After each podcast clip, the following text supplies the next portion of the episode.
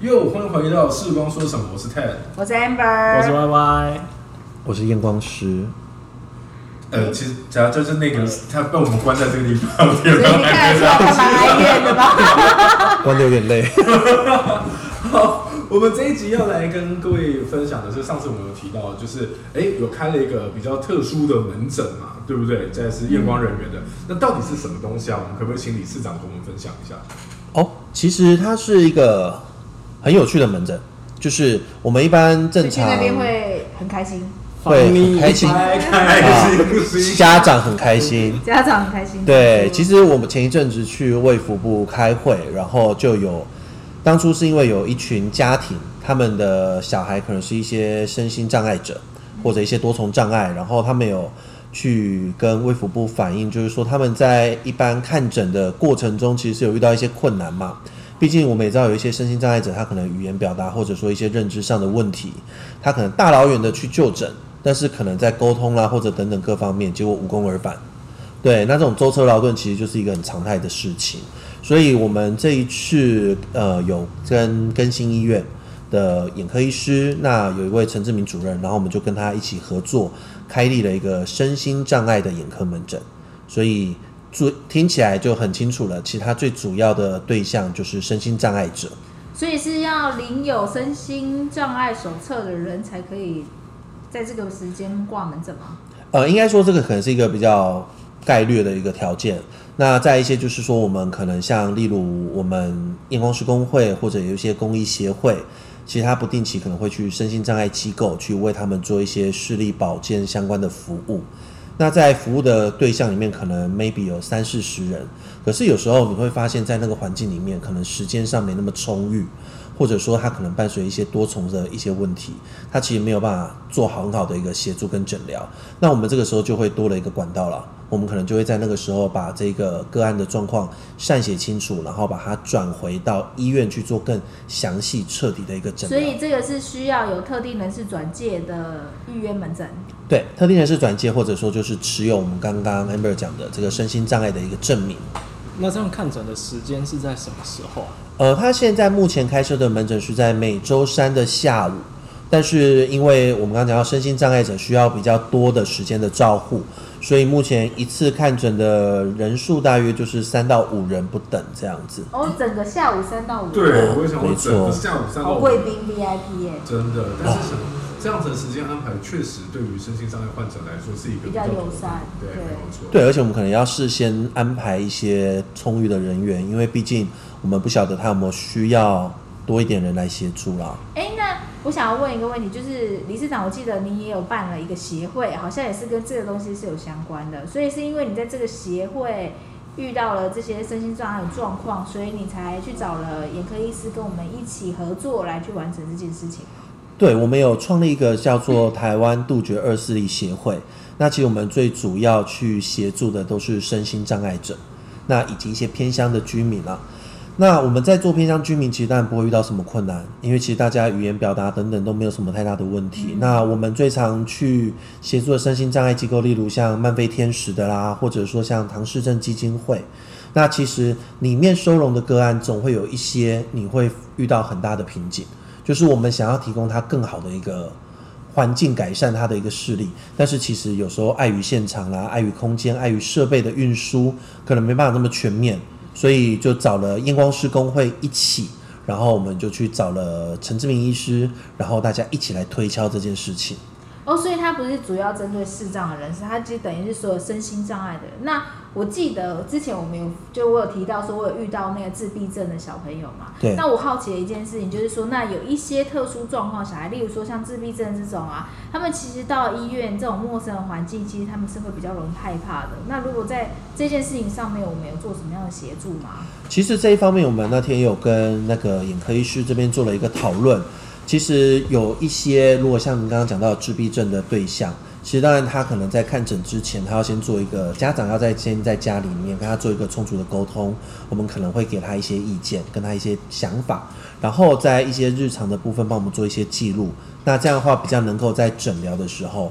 得到一些比较好的一个回馈资讯。那他们需要事先到诊所，哎、就是医院端去做熟悉环境吗？就是多去几次，然后才真的是实际看诊的时间。呃，目前的方式是这样，就是说，如果家长对于这个地方的距离没有这么的困难，因为我们刚刚讲到了嘛，其实这个门诊人数并不多，嗯，对我们一次只有三到五人，所以其实他先去熟悉这个环境，这是绝对没有问题的。那当然，我们都会很鼓励家长或者说社工，你一定要陪同过去，因为他身边一定要有一个很熟悉的人。嗯，那我们另外一个的对象就是我们讲，我们可能会是以转介机制的这一些的话，像我们都会先到他熟悉的机构嘛，嗯好像假设唐氏症基金会，我们会先到他的小作所，所以他在那个环境里面的表现其实比较好。嗯，那我们会尽可能记录的详细一点，让他到新的当然比较陌生一点的环境，但是至少老师是陪着他的。那这个时候再加上我们那个时候到现场所留到的一些资料，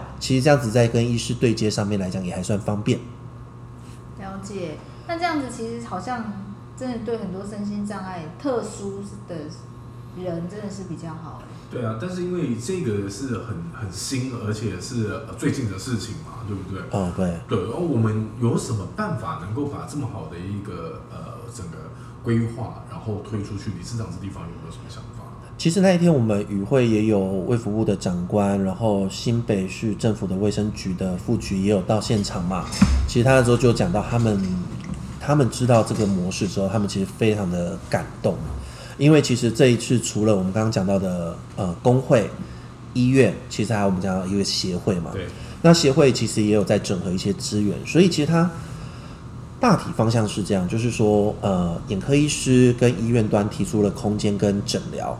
验光师来做人力的协助，因为毕竟验光师在这一块，不管在低视力的部分，还是在一些非接触、非侵入的一些所谓的验光范畴，其实他们的专业度都会比较充足。对，哎，那所以这样子的验光师他们是有受过低视力相关的训练吗？呃，其实我们有在安排，像这一次期我们还有一个很努力协助我们的单位，就是康宁大学视光科。那因为林威仁主任对这一块本身也熟悉，嗯所以我们也会安排这一方面的一个专业的一个权利哎，。我记得那个陈志明主任好像也是视障相关的一个医生嘛，就是他看了很多视光视障的人，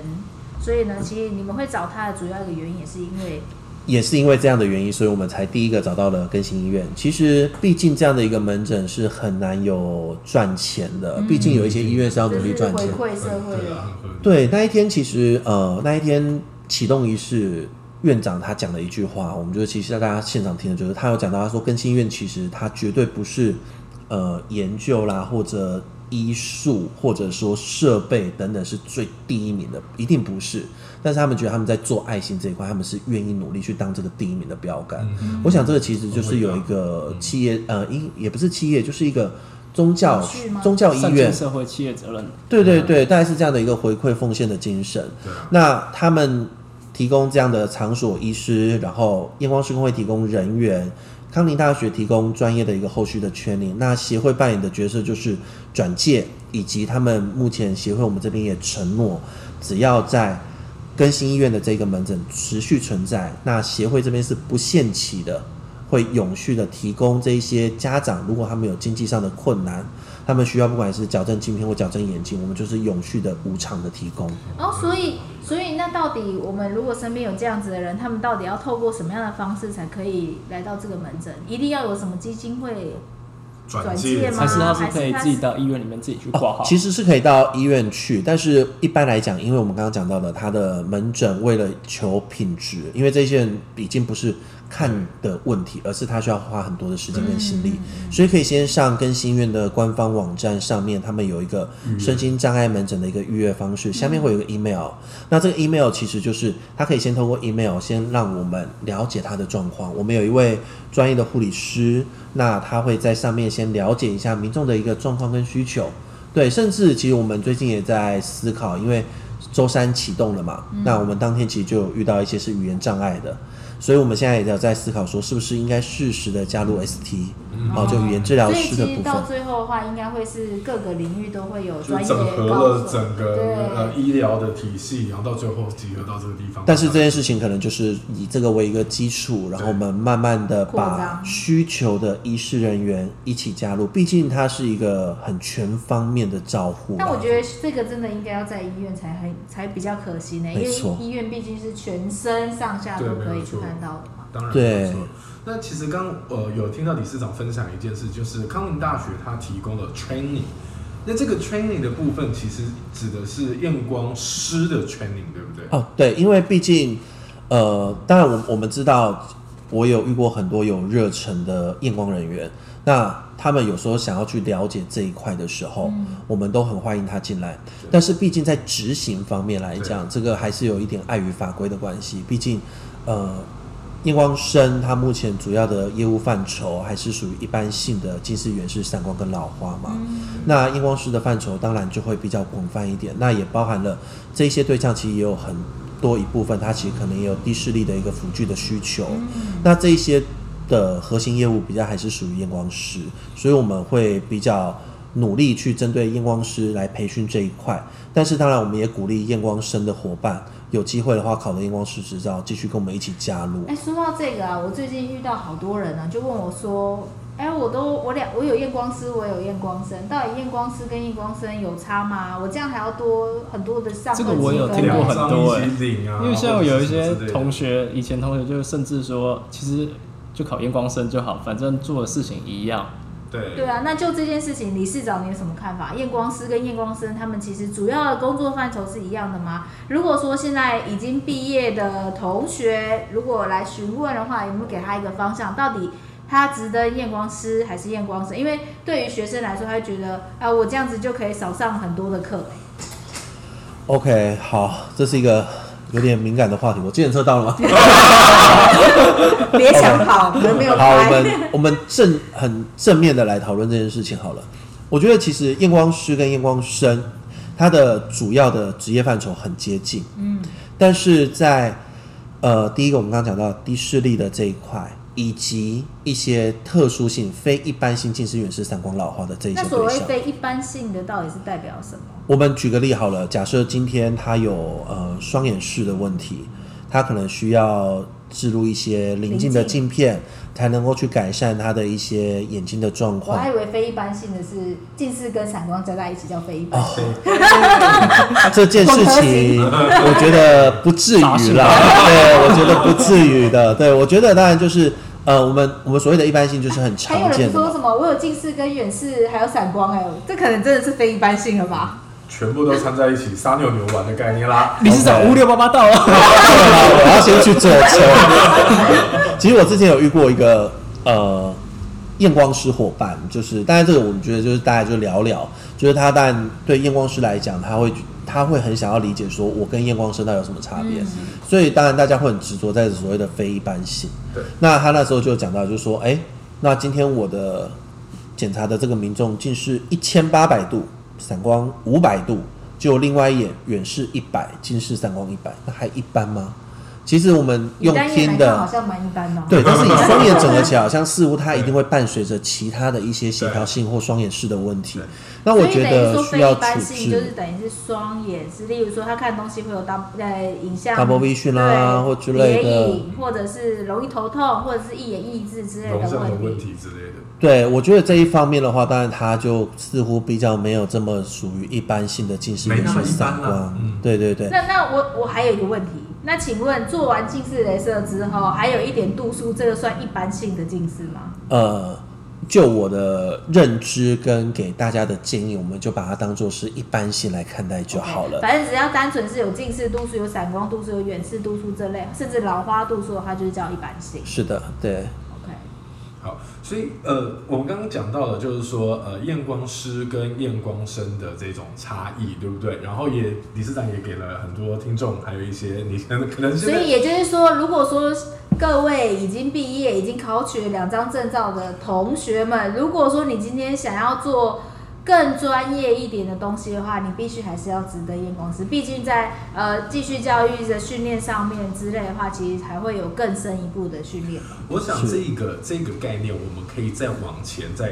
推一点点，深耕一点。就是如果说今天你们是还在学视光科技相关的学生，其实我觉得透过理事长的分享，amber 我们大家这个样子整合，我们会建议你其实把目标可以放在考取验光师上面，因为同样你在做刚刚我说的，他的职业范围蛮类似的，但是如果你今天你要做的东西是比较不一般。广泛一点。你想要再做出一些差异化的事情来的话，你必须还是要验光师才。那我还有一个好奇，就是验光生可以做这些检查吗？双眼式的检查吗？他只是不能做处方处置嘛，就是他不能可检查能下棱本身镜啊，或者做一些颈带训练之类的。那检查本身他是可以做的吗？我觉得这边好危险哦，我 的车子到底到了？好，OK，Y Y，请说。理事长，我有一个问题想请教一下人家就。还没回答我的问题，你又要插队。我是备一啊，我先选备一，你这样他会忘记。好好好 OK，好，我觉得呃，在检查的这方面，原则上啦，我我想我们回归到一个主要的，他今天如果是很单纯的一个配镜的目的，那我们在检查的过程中，我们就确实需要检查这么多的项目嘛。那至于在处置方面来讲，那我会比较建议就是。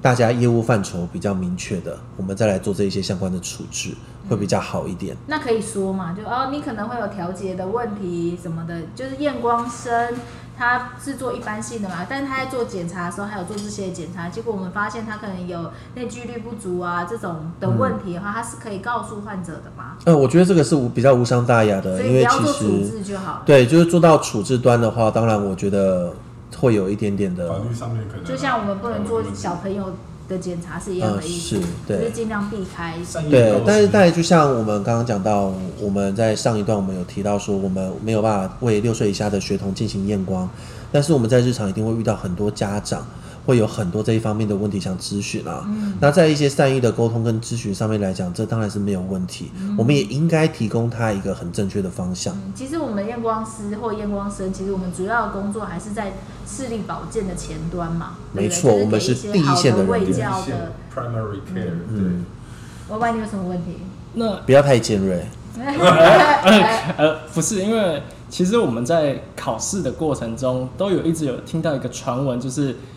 呃，未来有可能会像护理师跟护士这种工会合并在一起，就是没有这样子的一个考试这，真的蛮尖锐的哦。像药师、药剂理生，事长，计程车，就是我叫他在停哦，你站。说的意思是说，有人就我们曾经听说过什么验光生最后会没有办法考试，就是最后会消失，，对，因为我觉得这会变成是一个视光学生的一个迷失。会去思考的点对啊。如果说它真的会消失的话，那考这个好像蛮值钱的啊、因为最后就只有我有哎、而且因为其实，在市场上，好像视光的学校供需的问题也越来越多。嗯，对。OK，我我觉得我们用很正面的态度来讨论好了。其实这件事情我觉得也没什么好避讳。呃，验光人员法里面确实就有验光师跟验光生。那我们大家都知道，验光师是专技人员。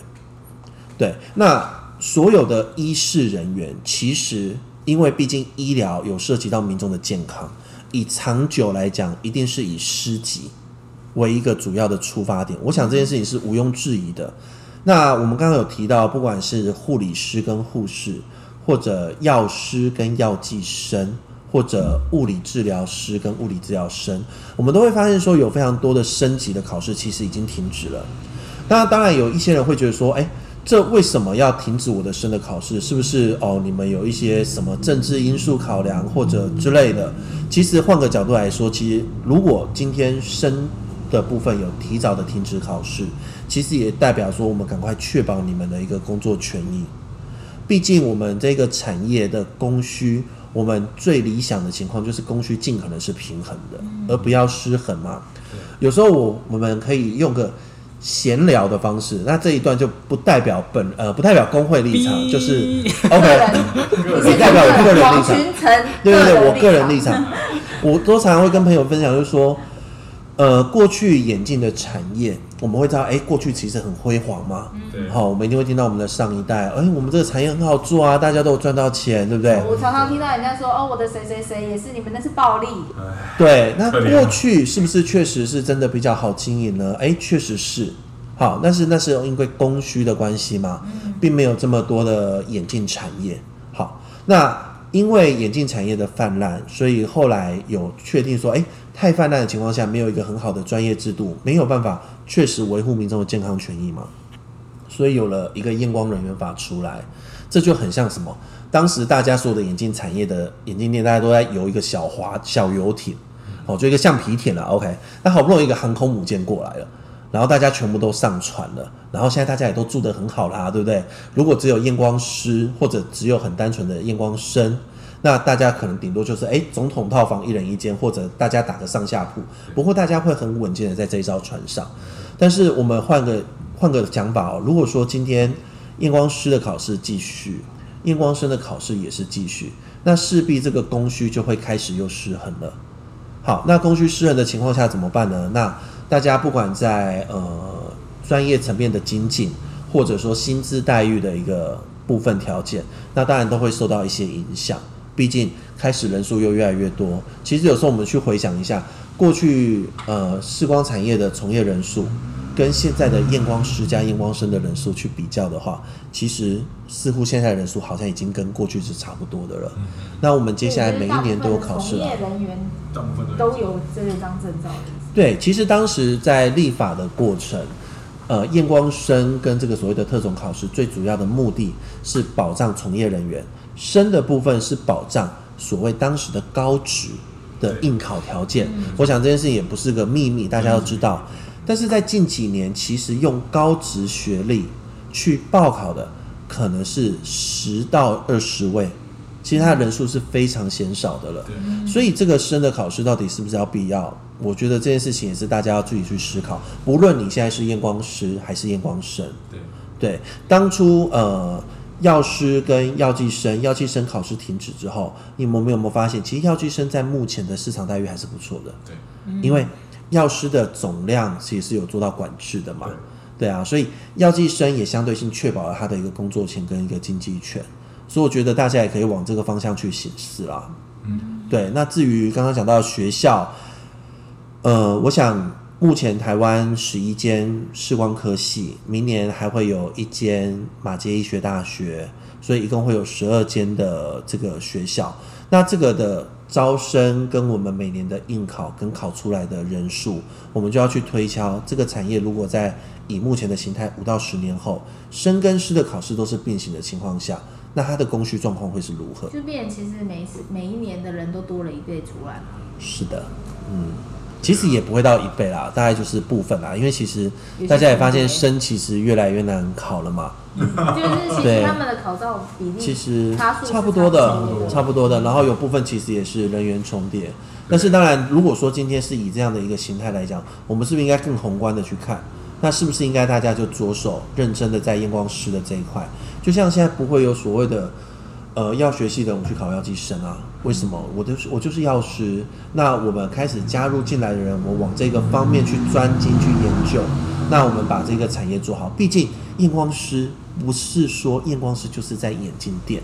不是说验光师就在验光所，或者验光师就在眼科诊所，其实它的范畴很广。我们未来也可能会有一些人去做研究，有一些人会在学校教职，那有一些人可能会针对医疗器材去做一些开发。我想它的范畴是很广，那我们不要把它限缩，一直停留在哦开眼镜店做生意，那永远以这样的为一个考量的出发点，那对这个产业的长期发展也不好。所以这就是我们自己到底有没有那个专业意识的抬头，或者是说我们对自己的定位到底在哪？我们有没有认真的去思考，我们已经是医疗人员这件事情，还是把自己定位在商人上面？对啊，以及就是说未来的这个发展性，有的时候我们可能会太过于局局限了哈，因为特别像是理事长刚刚跟大家分享的，针对学生来说，你的未来其实是无限的，是，你没有把自己框在那个框架里头，那其实什么东西都是可以发展的。我觉得这真的是一个非常好，而且非常激励呃孩子们的一个一个想法啦。对，对，